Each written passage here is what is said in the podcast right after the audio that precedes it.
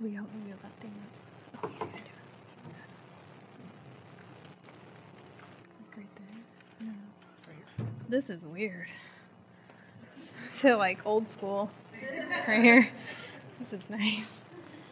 Yeah. So I've done. I was telling Julie before we started. I've done a lot of public speaking, and the thing that I learned is that when you're speaking in front of people that you know and love really well, it's much more nerve wracking than when you're speaking in front of like 200 people that you have no idea and there's bright lights shining in your face. You can't see any of them. So, so this should be interesting. So, so let's pray to start. Um, Father God, thank you for this community of people who I love so much, and thank you for meeting with me this week as I pondered um, this topic. And I pray that you would be present with us here this evening, and that we would see your face. In Jesus' name, Amen. So, we're in a series on prayer, and specifically, we started last week talking about Trinitarian prayer and what it means to meet with God in all of the different persons of who He is. So, Mark talked about what it was like to meet with God the Father.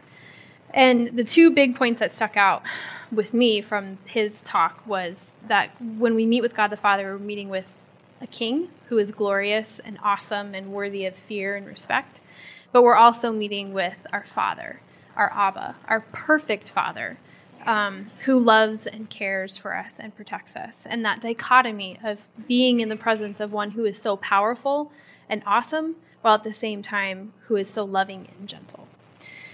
So, I'm going to talk about what it means to meet with Jesus in prayer. But before I talk specifically about Jesus, I had some thoughts that I wanted to share with you on what it means to meet with God in general, whether you're meeting with Him as the Trinity or whether you're meeting with Him as a specific part of the Trinity. Um, and I wanted to share this because I've had a long journey in understanding what it's like to meet with God in prayer, where there was a time, probably for the majority of my life as a Christian, where I felt like prayer was a duty, was a chore. It was pretty dry and it was very disciplined and had to make sure you have your 30 minutes of quiet time every day. And there was not a lot of richness to it. And there was something that propelled me into seeking a different kind of prayer that i'll talk about in a little bit. Um, but i wanted to give you some thoughts of things that i've learned over the last few years of what it means to meet with god in prayer. The first thing is that it's less about what we do or say and more about who we are meeting with that prayer is not talking, prayer is an experience of knowing and being known. So when we meet with God, we are provided the opportunity to know Him and for Him to reveal to us who we are. And I strongly believe, and this is something the village has taught me, is that being known is the singular most powerful experience for the human soul.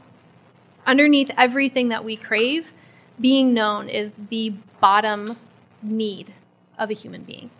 And that so many of our woundings and our dysfunctions and our pain and our hiding comes out of not being known, not being seen, or being misunderstood. So when we enter into prayer, it is the experience that we are looking for. It is the water for our thirsty souls of being known fully, completely. But it's also the process through which we experience intimacy, renewal, reconciliation, redemption, and change. And that happens that as truth is presented to us, as we see the truth of who Jesus is, and he reveals to us the truth of who we are, that we become formed to that truth. And the Bible talks a lot about um, reconciliation, redemption, and that Jesus' ministry to us was a ministry of reconciliation and what that and that he then gives that to us also. And what it means to be reconciled is to have truth revealed and you to bend around it.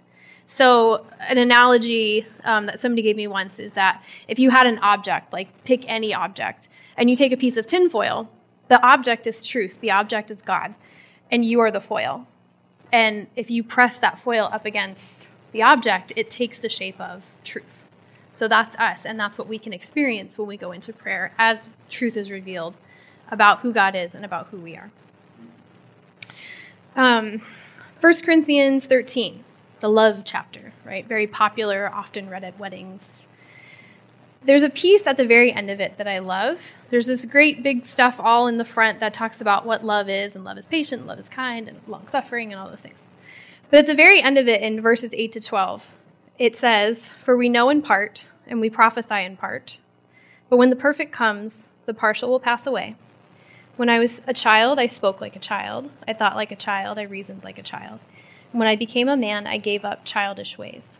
For now we see as through a glass darkly, but then face to face. Now I know in part, then I shall know fully, even as I am fully known. So, in this section, he's talking about the eternality of love and its ability to reveal truth to us. And I love the connection between knowing and love. That part where it says, Now I know in part, then I shall know fully, even as I am already fully known. So we're the ones that are looking through the glass darkly. God's not. God already knows us fully. And when we meet with Him in prayer, it's an opportunity for us to be known fully, to experience that knownness. So, if prayer is about meeting with God, who are we meeting? So, Mark introduced us to the Father as King and Dad. Who is Jesus? Jesus is multifaceted, as all of the pieces of the Trinity are, but I, I feel like Jesus has more facets to him than either of the other persons of the Trinity. And so I wanted to give you some of the identities that he reveals himself in Scripture to have that really resonated with me because we could spend hours talking about all the different ones. So these are the ones that resonate with me the most. You probably have others that resonate with you, and if we have time, we can talk about those and share what it's like for you to experience Jesus. Some of these you may not resonate with. Um, so I'll go through mine, and then if we have time, you can voice yours. So the first is that Jesus is our brother. So, just like when we look at God the Father and we kind of unwittingly compare him to our earthly father, who is imperfect, and so we take all that imperfection and cast it upon God the Father. When we look at Jesus as brother, um, we do the same thing. So, maybe we never had a brother. Maybe we had a brother that wounded us very deeply, a brother that let us down. When we meet with Jesus in prayer as our brother, it's the opportunity to experience that relationship in perfection for the first time. So let me ask you what are some of the qualities of a good big brother? Protective. Yeah, sure. Honest. Understanding. Okay. Caring. Faithful. Brave appreciative? Nice. Okay. Trailblazer? I like it. Fun. Someone you can fight with. I love that one so much. I love that one so much. Yes, I love that. That's my favorite right there. okay. So I wanted I boiled it down to two, um, and that was a loyal friend and a protector. Um, in Proverbs 18:24, it says, "A man of many companions may come to ruin, but there is a friend who sticks closer than a brother." And this is a picture of Jesus. That often we look for a multiplicity of relationships. We look for the more people we have around us, the better off we are, the more safe we are. But this proverb reveals to us that it's that one person who will stick with you no matter what. That's Jesus. He is the perfect brother. Another picture of his brotherhood is in 1 Samuel 18. The relationship between Jonathan and David, who were not brothers. But Jonathan comes to a point where um, he realizes his love for David. And it's in chapter 18, verses 1 to 4, if you want to go and read it, but I'll just sum it up to you by it said that Jonathan was knit to David because he loved him as his own soul. That is a brother. That's a brother. So, to meet with Jesus in prayer as our brother is to sit in his protection and his unfailing companionship. There's so many times where I feel alone, I feel crushed, I feel confused. And even when I can't hear exactly what it is that I'm supposed to do, what I can sense is that Jesus is sitting with me. And he's saying, My sister, I have you. I love you. And then that, that's fine whether I know what to do or not. I know I'm not alone. So, the next identity that I really resonate with is that he is our righteous advocate. Not just our advocate, not just somebody who speaks for us, but he is righteous, he is perfect. So, his voice has the most power because he has no flaw. We pray through Jesus to the Father. We don't pray directly to the Father. It says in 1 John 2 1, My dear children, I'm writing this to you so that you will not sin, but if anyone does sin, we have an advocate who pleads our case before the Father. He is Jesus Christ, the one who is truly righteous. Jesus speaks on our behalf. What does it say about us? This is a question again for you. What does it say about us that we have an advocate sitting before God the Father?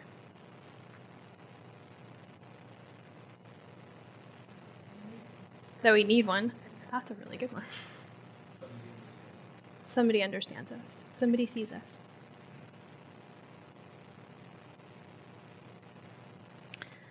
Ones that I came up with were that we are valuable and worth defending, and that we're seen despite our flaws. So, a new experience that I've had over the last couple of months is that I um, was able to go into a courtroom for the first time on behalf of a friend. And this is the first time that I've ever done that, never been in a courtroom before. Um, and I was kind of shocked by the experience. And I was shocked at how powerless the people who are um, being charged are, and how efficiently they are moved through the system. And I understand that. Like, I understand the limits of the system. I'm not trying to be critical of that. But it was, it broke my heart to see people who are complex people really be boiled down to what is between their case file. And that, that's what the judge sees, that's what the prosecutor sees, that's even what their defender sees. Um, the offenders are treated only on the basis of their offense and not as a whole person. And there are judges who try to see more than just what is presented to them. Um, but it, it's difficult for them to be able to see that. And especially because there's so much skeptic, skepticism about offenders that, like, well, they're just going to lie and manipulate to try and get what they want. And so, as I went um, this last week, I was very unexpectedly put on the spot to advocate for my friend. And I had watched the judge over the last several times that I'd been there, the way that he interacted with offenders. He was very belittling, he was very um, hostile, he was very intimidating.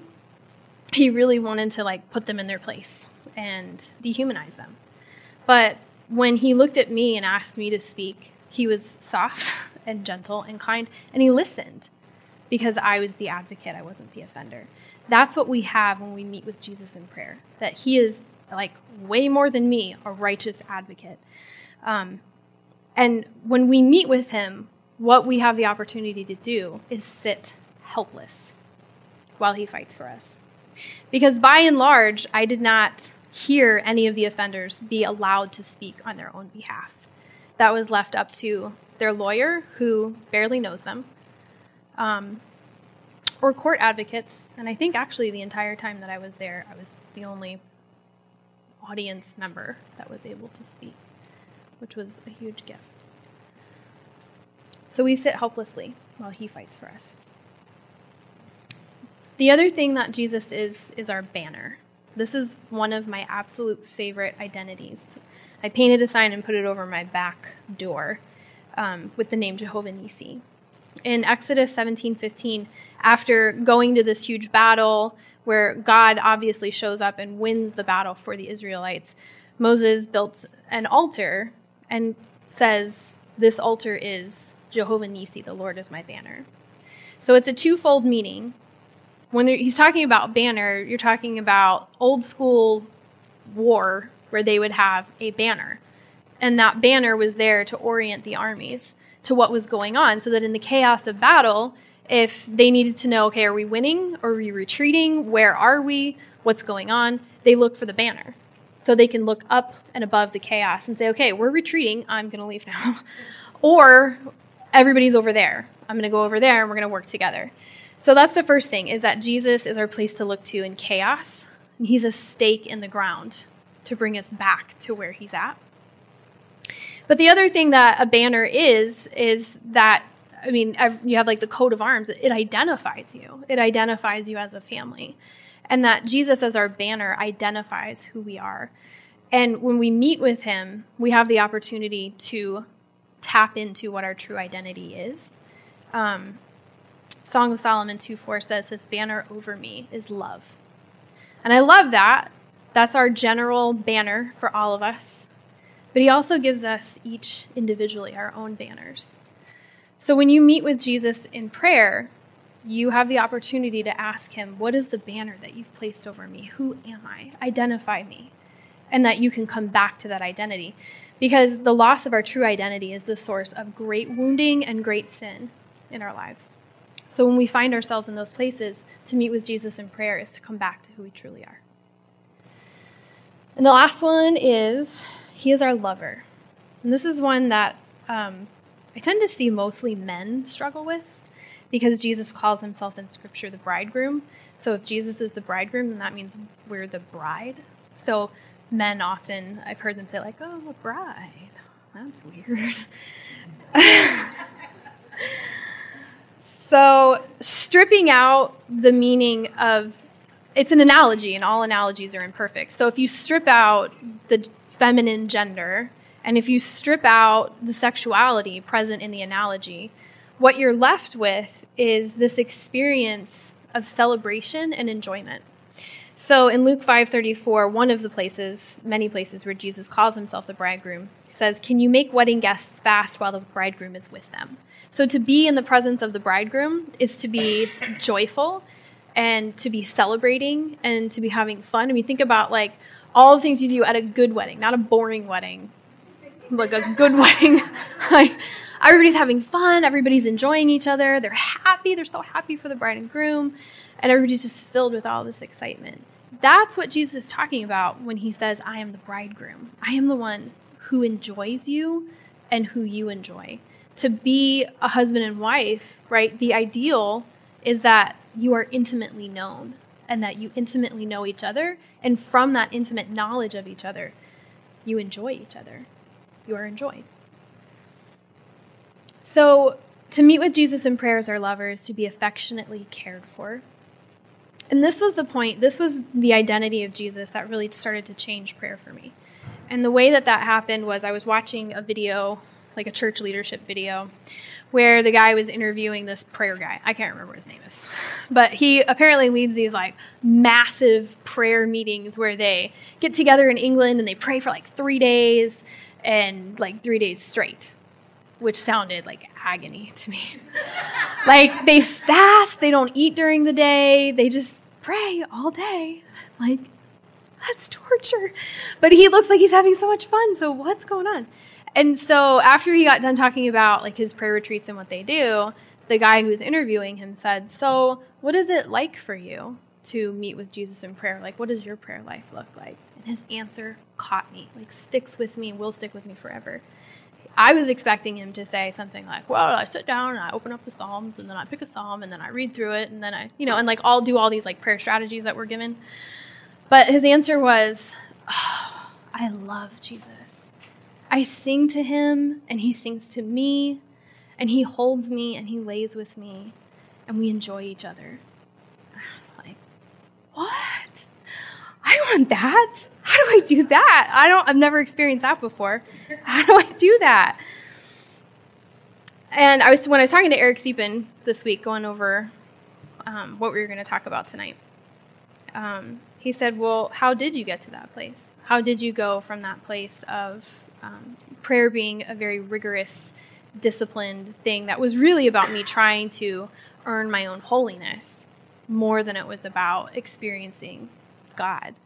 What happened. To be honest, I really couldn't nail it down. He asked me for like one single moment. I'm like, I can't, I don't know. There was no one single moment. There were a series of changes that happened so slowly that I just kind of, as I'm putting this together, realized, oh, I got there. I'm like that prayer guy who loves Jesus, who loves to be with him. Um, so Eric had to help me out with figuring out how you get there, and he made some good observations. So the first is that if you want to see Jesus, you're on the right path. Um, Jeremiah 29 12 to 13 says, Then you will call on me and come and pray to me, and I will listen to you. You will seek me and find me when you seek me with all your heart. I had read that verse before and often got stuck up on that part that was like, You will find me when you seek me with all your heart. I'm Like, "Crap! I'm kind of jacked because I don't like seek him with all my heart like and then it became about me like doing it right again and about me like trying to have to like perfect myself in order to be able otherwise god's not going to meet with me. Like it's about me being perfect. That's not what he's saying at all. That it's not about us being perfect it's just about the baseline bottom desire of our heart is that we want to see jesus and that and he recognizes again that we we have that advocate we have that brother we have that lover that recognizes how we get caught in sin but that He is fighting for us in it. He is with us in it. So it's not about us being perfect, but it's about us continuing to seek Him and trying not to turn away. So as we seek Him, we see Him more and more. And as we see Him more and more, we see truth. And as we see truth, we begin to bend to it. And as we bend to it, we become reconciled. And we begin to experience Him in His fullness. We begin to see ourselves in, in our fullness. So the only thing I think that you have to do in order to get to a point where you are able to enjoy the experience of prayer and that going into prayer is not just a discipline, but it is an experience of one who loves you and who you love, is to seek him and be willing to bend as he reveals truth to you. So we ooh, we have time for uh, you can ask me questions. I don't know if I'll be able to answer them, but you can try. Or I will ask you a question and you can throw those out, which is so these are the ones that I, I identify most with. But who do you experience Jesus to be? What is your experience of him? So we'll do both.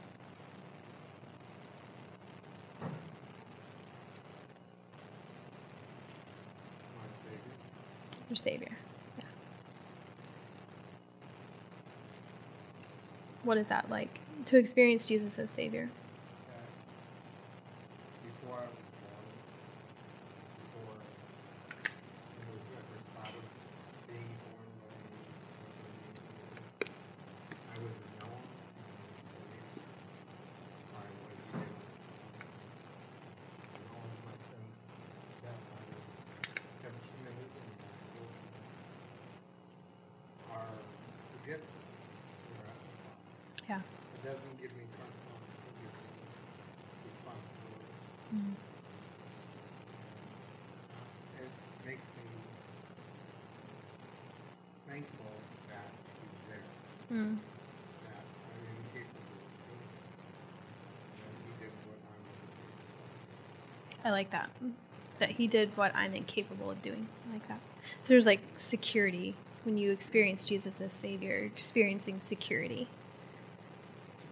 rescue. I like it. Anybody else? Companion.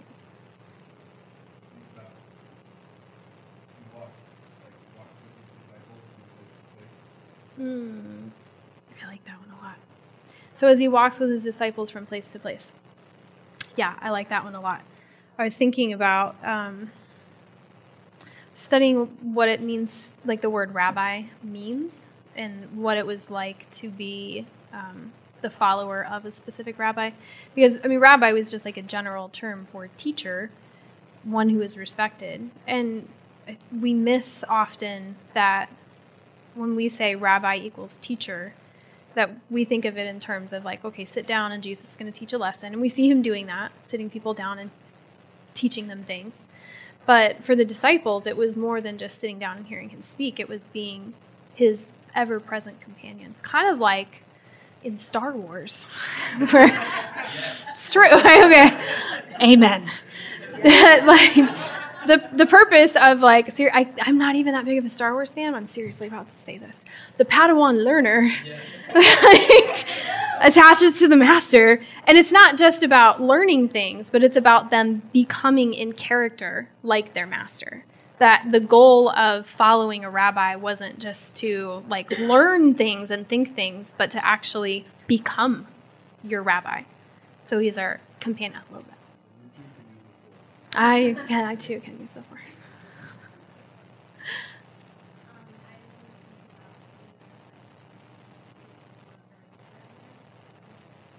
Yeah.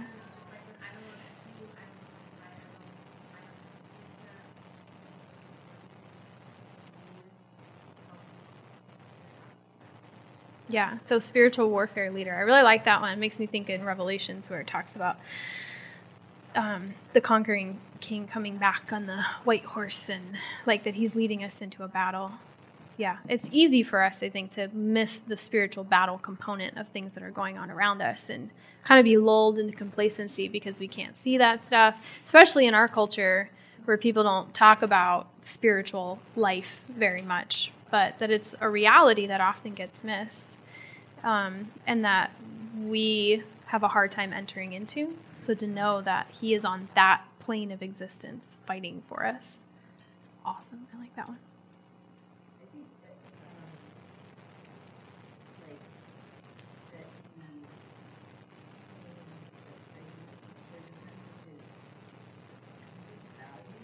Mm.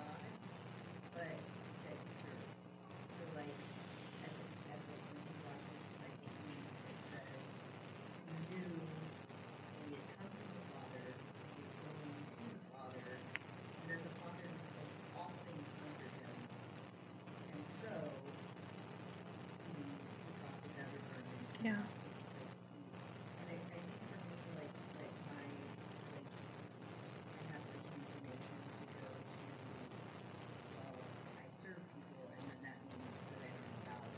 Right.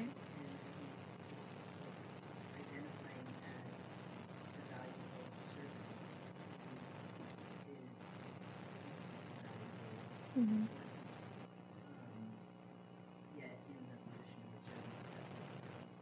Yeah.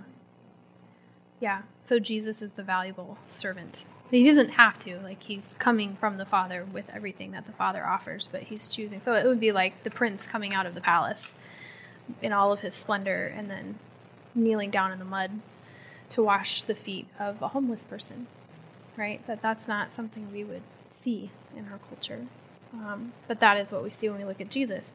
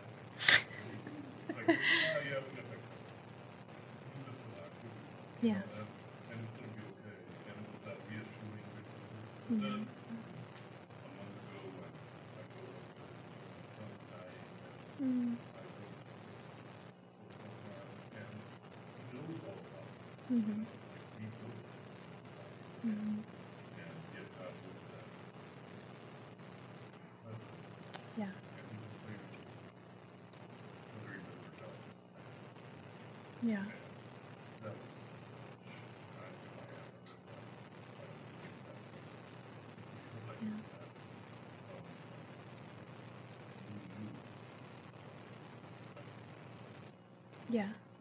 Yeah. Um, he's also my judge.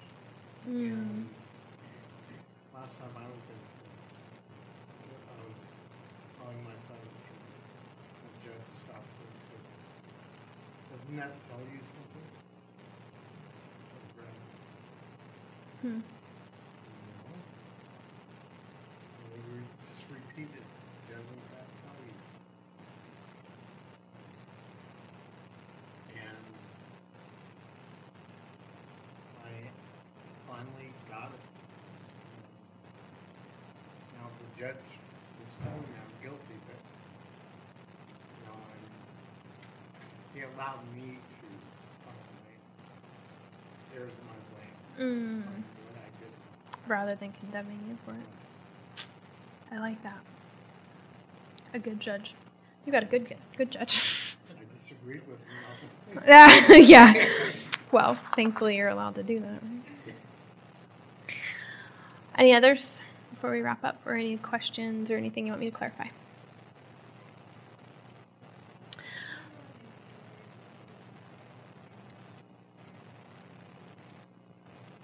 Yeah, healer. Yeah, so to sit with him in prayer is to allow him the opportunity to get into those deep, deep places. So I'll leave you guys with this thought of how to take this information and put it into practice is whether you identified with these or you identified with some of the other ones or you have ones um, as you think about who jesus is that you, you identify with is i encourage you to just keep a list of who jesus is who god the father is who the holy spirit is. And as you meet with them in prayer to actually listen for that voice listen for jesus' voice as your big brother listen for his voice as your banner listen for his voice as your savior um, that is often really helpful for me to have kind of like just brief little snippets of things to hold on to as I go about my day. Um, this week, as I was praying and uh, praying to Him as my banner, He told me, Remember who you are. And as I was praying to Him as my lover, He said, Return to your first love. Um, and as he, I was praying to Him as my brother, he said, I have you, and I will never leave you. And as my righteous advocate, he said, I'm fighting for you. Good stuff. And should we pray? I don't remember. Wait, no, no, no. Then it's there are three ways to respond to what I just said. okay, so the first is offering. So if you are visiting with us, Please let this just pass you by. If this is your community, please give as you are able. The second way to respond is the healing chair, which is back over there. And the healing chair is a place to go and sit with Jesus and sit with your community. So if you feel like you are burdened by something, if you feel like you are weighed down by something, you're confused about something, you're whatever about something, or you're just missing God, and you want to put yourself in a position, an actual physical position, to be able to meet with Him, that's a good place to do it. Um, sit there for a few minutes, and somebody will see you. It's in the back, so it might take them a minute. And they'll come and pray with you. Give them just a brief um, description of where you're at. They will pray with you and then hopefully be able to follow up with you after the service. And the last is communion. So we have the gluten free bread and the regular bread.